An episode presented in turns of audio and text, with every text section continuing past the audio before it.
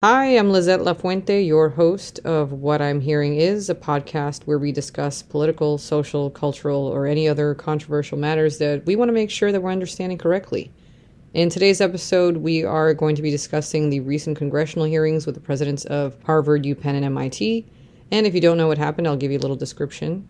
So on December 5th, Claudine Gay, Liz Magill, and Sally Kornbluth of the University of Pennsylvania, Harvard University, and the Massachusetts Institute of Technology were grilled before the House Education Committee on their response to the campus protests surrounding the Israeli Palestinian conflict. Each president, when questioned directly, failed to take a decisive stance against anti Semitism at their universities, which was likely in an effort to protect freedom of speech and academic inquiry. Uh, this, however, disappointed members of the committee and ultimately the American public. So the result was there was a massive backlash, which ultimately led to the resignations of Liz Magill and Claudine Gay in the weeks following the hearing, and it also spurred investigations into hate speech on campus and an outpour of public disgrace. In this episode of What I'm Hearing Is, my friend Dallas and I are discussing the implications of the hearing on public discourse, and not only surrounding the Israeli Palestinian conflict, although that is the context of this episode, uh, but generally on, on free speech overall. The dialogue isn't meant to impose solutions, we don't have answers to any of our questions.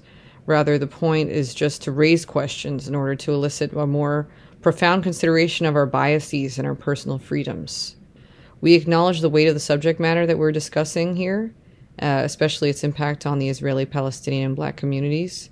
And since we cannot represent these communities ourselves, our hope is just that our earnest curiosity and commitment to freedom of thought is recognizable and challenged where we fall short of that mission. As this is our very first podcast episode, Dallas and I are sharing a microphone and we're learning our rhythm, but perhaps in spite or because of these novelties, we hope you enjoy the episode and encourage you to subscribe if you'd like to hear more.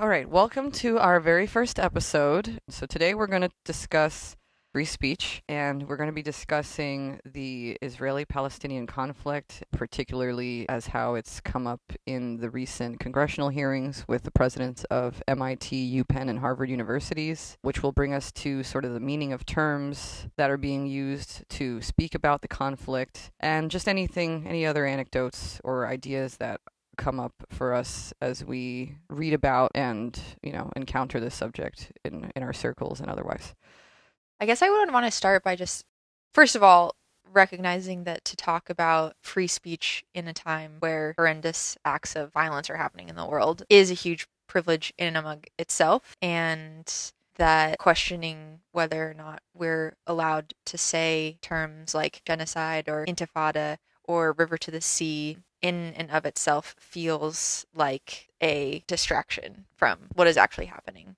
But also, I think it's really important to, as these terms are highly contested, it's important for us to talk about why they're contested and, you know, just how how we can even have these conversations about what's happening when people don't agree on like really specific rhetoric. Something that I found really interesting is just the relationship to free speech, political movements, and college campuses when we look back on Vietnam and what happened during civil rights into the free speech movement on campuses, into the Vietnam War, which kind of continued people speaking out for free speech on college campuses. We come from a history in America where actually campuses were used to be much more politically policed and students were not allowed to be involved in political matters. So I guess just historically looking at you know where this conversation actually comes from really feels like it is just a long history of trying to diminish speech of the youth and asking them to not have an opinion. And then when they do have an opinion weaponizing that opinion against them through a larger structure I agree with what you said about this being distracting. I remember when I first came across the article about the congressional hearing and the scandal that it was producing in public media. I remember my initial instinct being like offended. I'm like, oh, we have somehow managed to make this about us. but I, I, recognize that it's also easy for me to say that because I'm not on these campuses. It's just probably extraordinarily troubling for the people that feel like they're being targeted by hateful language you know, I don't want that to, I don't want to minimize that. But it, what I thought was interesting was I listened to the daily episode on this article on the congressional hearing, and there was some interesting context that came up. So, a couple of the conservative congressmen brought up that there were conservative visitors to campuses in the past who were not invited warmly because the the political lean is liberal, and so they felt that the conservative opinion was offensive. So one of them was a, a Trump administration immigration official. They didn't want to allow him onto, I believe it was the campus of UPenn. I can't remember which campus it was exactly, so I apologize for not being able to reference that. But it was either UPenn, MIT, or Harvard of the three universities represented. He was seen to have used nativist rhetoric in the past about immigration.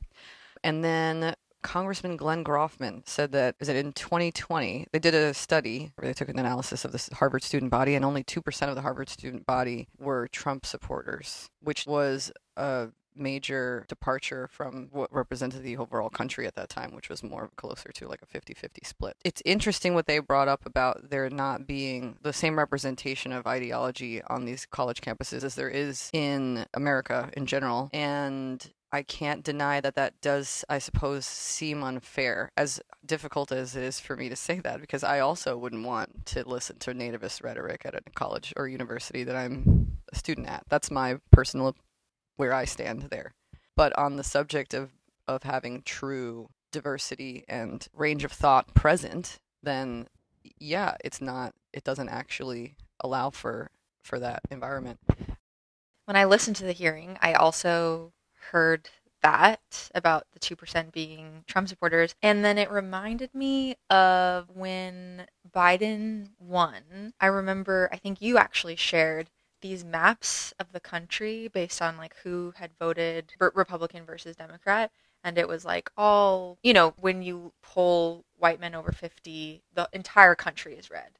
Mm. When you poll mm black women or women of color it's all blue. And so it raised the question for me because then one of the one of the follow-up questions in the hearing was how how are you actually creating diversity on your campus? And so it just raised this question for me that like as a society we hopefully are working for the cultural, racial, sexual diversity in all of these various components. But just as we're as we're like striving for diversity of backgrounds, I think we are going to lose a diversity in ideologies because so many people who are mm. from oppressed backgrounds who haven't been given to the chance to be in universities, to be in these spaces, to have their voices seen and heard, they are not conservative mm. for the most part. So how yeah, how do you create a diversity of thought when you are also working towards a diversity of identity?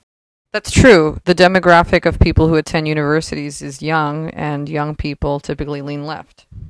Another thing I wanted to bring up was, and I know you've done a lot of research on this, the definition of terms. So there have been there have been some other articles that have come out after the initial one about the hearing, where they got into a more thorough description of exactly what the protests look like, and some of them include students running into classrooms and shouting things that seem more blatantly anti-Semitic. There's there's certain an- anecdotes about students who feel unsafe, Jewish students who feel unsafe on campus, and there are other anecdotes of Jewish students who don't see an issue with the language that's being used and doesn't make them feel threatened.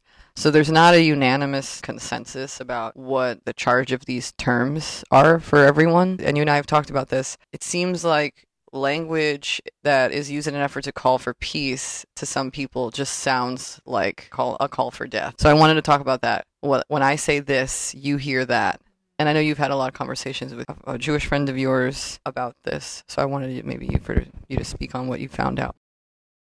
What comes up for me first is the just the conflation of anti-Semitism and anti-Zionism.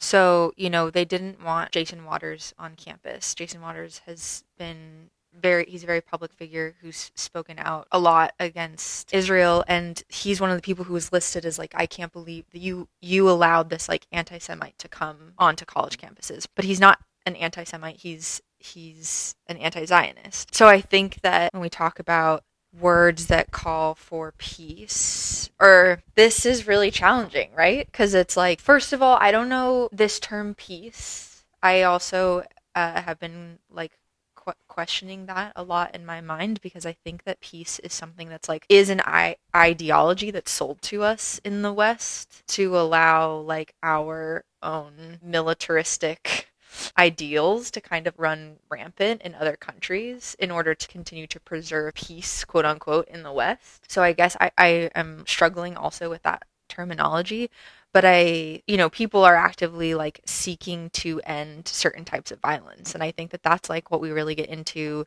in this topic in general is that Palestinians are working to end violence against Palestinians. Is, you know, Israelis and Jewish people are working to end violence against them. But when you inherently feel that a state has to exist in order for you to feel safe, then what violences are we are is that state allowed to perpetuate to protect their safety? So I guess my question in all of that is when we talk about someone like Jason Waters not being allowed to be on campus and someone saying, How dare you let this anti Semite on campus? He is actually calling for an end to violence. And if you're not allowed to question a government's use of violence or force or military without being accused of being anti the entire population of that state, then we're, we're not given an opportunity to question government.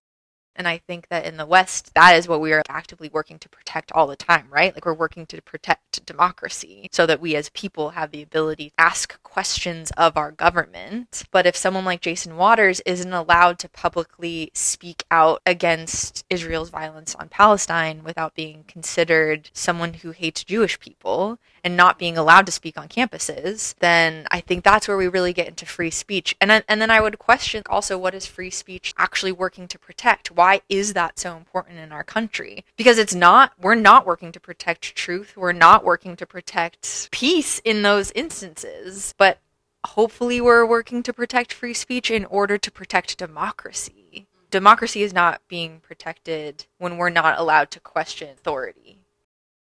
I love that question. To what end? Like, what is the purpose of us protecting the, our speech? Let's remember that when we are frustrated that these campuses are facing pressure to reduce freedom of ac- academic inquiry. But it is tricky because there is a conflation of terms and it's scary. It's scary that words that mean no more suffering to some sound like die. I want you to die. And that level of misunderstanding is dangerous because you can justify saying, you can't tell you can't say that you want people to die. You can justify you can justify saying that. But if that means not saying I want there to be peace, then what are we actually communicating? I do agree that free speech is extraordinarily important because we should be able to question our government, which is why I'm so interested in this subject. And I know that it's loaded because we don't really have a definition of what hate speech actually is. And as we're seeing in this particular situation, that's something different to different people. So if we can't be on the same page about where we draw the line, then how do we ever draw one? And it is tricky because on the subject of free speech, I mean, I accept that that merit includes the fact that I'm going to have to listen to things that I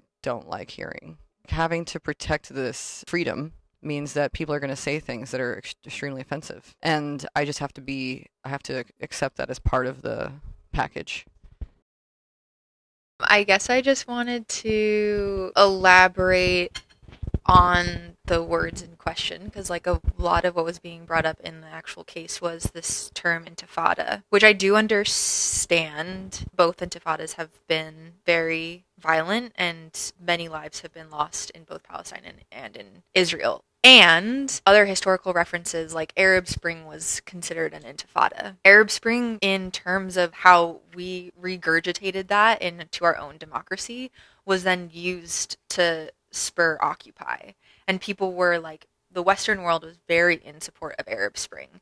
And it was like this uprising, because that's what intifada means a great shaking off. And um, in more colloquially, colloquial terms, it means uprising. And that if that uprising is towards governments that we in the West don't agree with, or that we can all agree are inhumane or oppressive, then that term is okay. That intifada was that was fine. But now we're like seeing this term used again, and now suddenly it's a call for the you know genocide of an entire people. Right. So I just think you know when we question what these words mean and how we consider them in our world and consider their use, we have to also question like when has that word been okay and when is that word not okay and why. Yeah, putting language in a broader historical context. Because it is easy to forget things that have happened previously, especially when it's young people having the conversation because we things that have happened w- within our lifetimes have a greater emotional charge because we've witnessed them.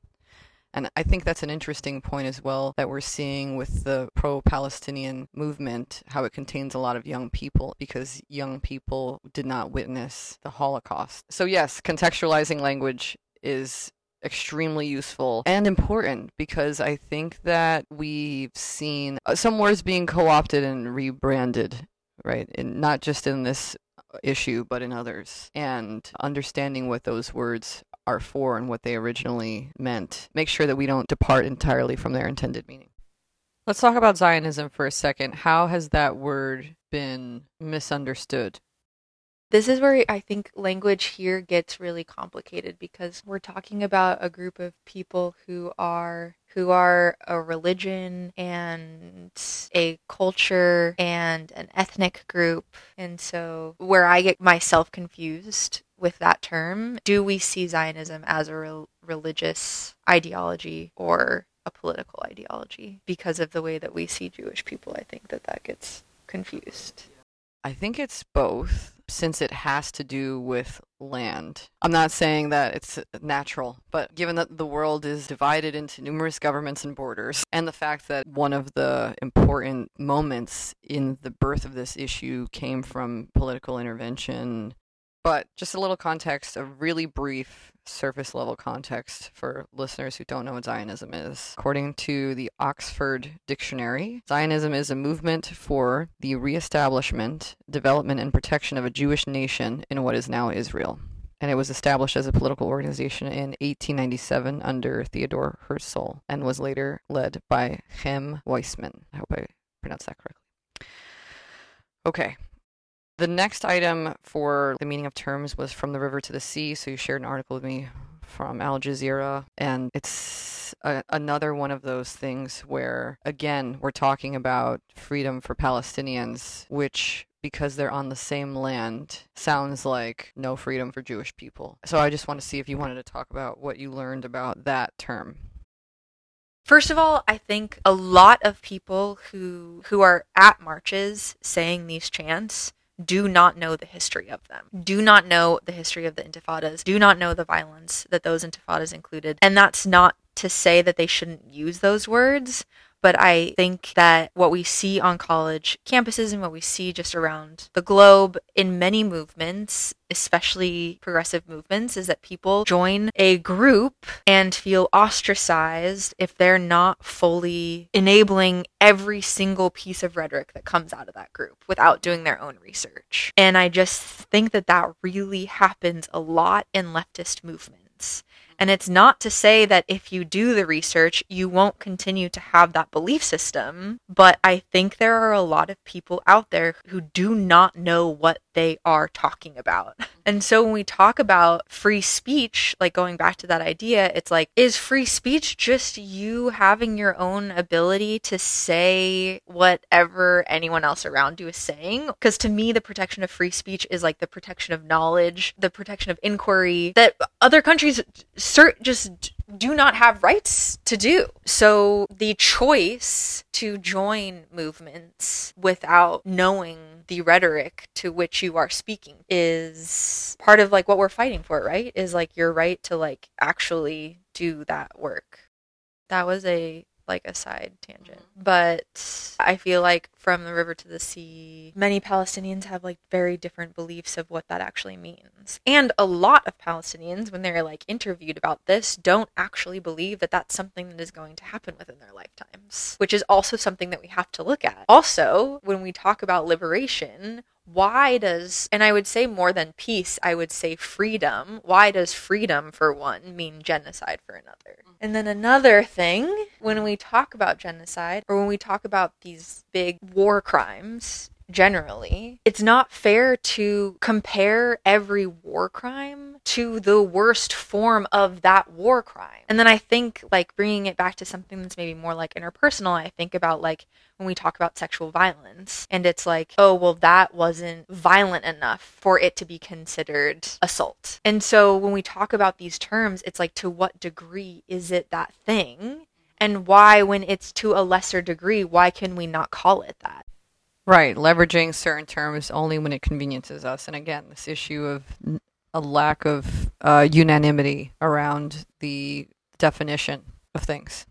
I was thinking about the study in The Social Animal by David Brooks about the boys in the camp. Basically, I was just thinking about this idea of tribalism and how when the identity of a tribe is defined by the antagonism toward another tribe, then there will never be peace. And I think that's part of the issue with calls for peace for Palestine sound like calls for genocide against Jews because the identities of Palestinians and Jews are so closely intertwined with being antagonistic toward one another. Where if that could be eliminated to some degree, which is easier said than done, then I think that we would be able to hear things more clearly. And the story that I was referring to about the boys was they took 19 kids or something uh, around the age of 11, 10, something like that, to a camp, and they divided them into two separate groups. And they said uh, they just divided them into two separate groups. I think that's kind of all they did. And then the groups proceeded to give themselves their own names, and whatever the other group did, their group did the opposite in order to distinguish themselves. And that's just an interesting human behavior as well, things that we do in excess in order to distinguish ourselves. And I think that it, it's it's almost like, we're becoming more polarized because we're becoming more polarized. You know what I mean? It's like, well, you're going to be more radical that way. Well, then I'm going to be more radical this way. And so we're just moving farther and farther from the center. But uh, um, I do think that it starts with identity shift. The identity in each of these groups is wrapped up in the extinction of the other in this moment, so they can't hear one another. And changing that very premise, uh, just to, to, I think, is going to make it easier for there to be dialogue.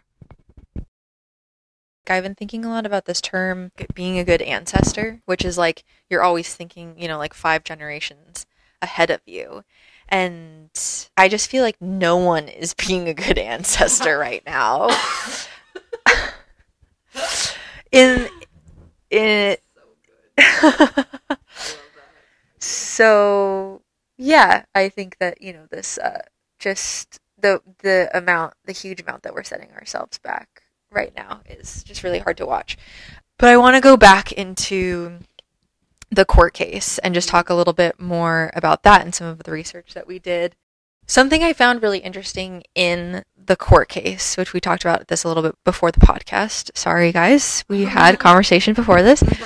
Um, but I was mentioning that one of the judges, a white woman, was talking to the, the black woman. I think she's the president of Harvard. What's her name? The judge? Elise Stefanik. Elise Stefanik. Talking to Claudine J. Damn it. Elise Claudine Gay. She makes this really big deal about talking to Claudine. She's asking her over and over again. She's like, "What is the number one hate crime in America? What is the number one hate crime in America?" And she listed it at, as anti-Semitism, which I don't. Due to my extensive research of hate crimes in America over the past few weeks, I don't believe that to be true. And if that is true currently, right now in America, it hasn't been true statistically in FBI's research for the last five years. For the last five years, the number one hate crime has been against eth- ethnicities and minorities, not due to religious context. it's so important in every single one of these instances one, for us to be seeking truth, and two, for us to be looking at other hierarchical systems that get in the way of us being able to see truth. So when you see on television a white woman who is a judge who's questioning a black woman, and, you know, who do we believe in that context? And why do we believe them? And I think that that small window of how race and racism plays a role in the larger question of what's going on right now is just one small instance of how much we are constantly impacted by other forms of prejudice that have been built into our current social structures. And beyond that, it brings up also the question of like, you know, when we're in a court of law, is free speech protecting truth or is it protecting falsehoods? Mm-hmm we're not minimizing that violence against Jews is heightened right now. Dallas is just putting that into a larger context. This quote, though, quite literally stuck out to me to your point about the image of Elise Stefanik speaking to Claudine Gay about hate crimes. So it's from Bill Ackman, who is a Harvard alumni and he's now a billionaire hedge fund manager. He's talking about Claudine Gay and he says, quote, shrinking the pool of candidates based on required race, gender, and or sexual orientation criteria is not the right approach to identifying the best leaders for our most prestigious universities, end quote. And he also says, quote, and it is also not good for those awarded the office of president who find themselves in a role that they would likely not have obtained were it not for a fat finger on the scale, end quote. That's Bill Ackman. It is racist to assume that Claudine Gay got her role as the president of Harvard on account of her race and not on the account of her credentials. And it's easy to assume that if she were a white person, that she would have gotten in there because of her credentials, but because she's a black person, she likely didn't work as hard. Yeah, I mean, I feel like we could say so much more on free speech because I feel like what ideologies are we actually working to protect when we talk about free speech? What people are we looking to protect when we talk about free speech? What ideas are we trying to protect when we talk about free speech? And I think so much of American politics comes out of, you know, these almost idealistic desires that the our country was founded on that are not concrete. And it creates these huge you know portals for questioning which i think are fundamentally flawed but also give us a lot of opportunity to question ourselves question our government you know question our communities, which I think is really healthy. But so many people are just trying to preserve what they want America to look like. And I think because I do also believe that progressives do diminish the work of conservatives as much as it happens the opposite way. Maybe it's time we all started being more open to hearing the other side.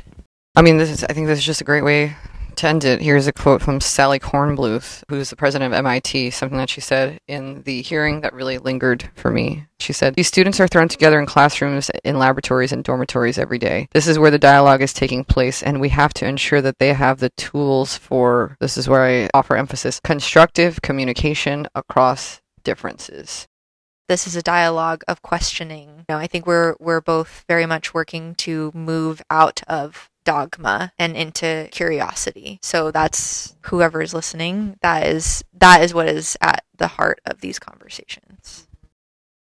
Well, thank you so much for listening. We hope you enjoyed today's episode. If you would like to hear more, stick around. We will be speaking about potentially controversial topics regularly, so get ready to cringe. And until the next installment, enjoy your week.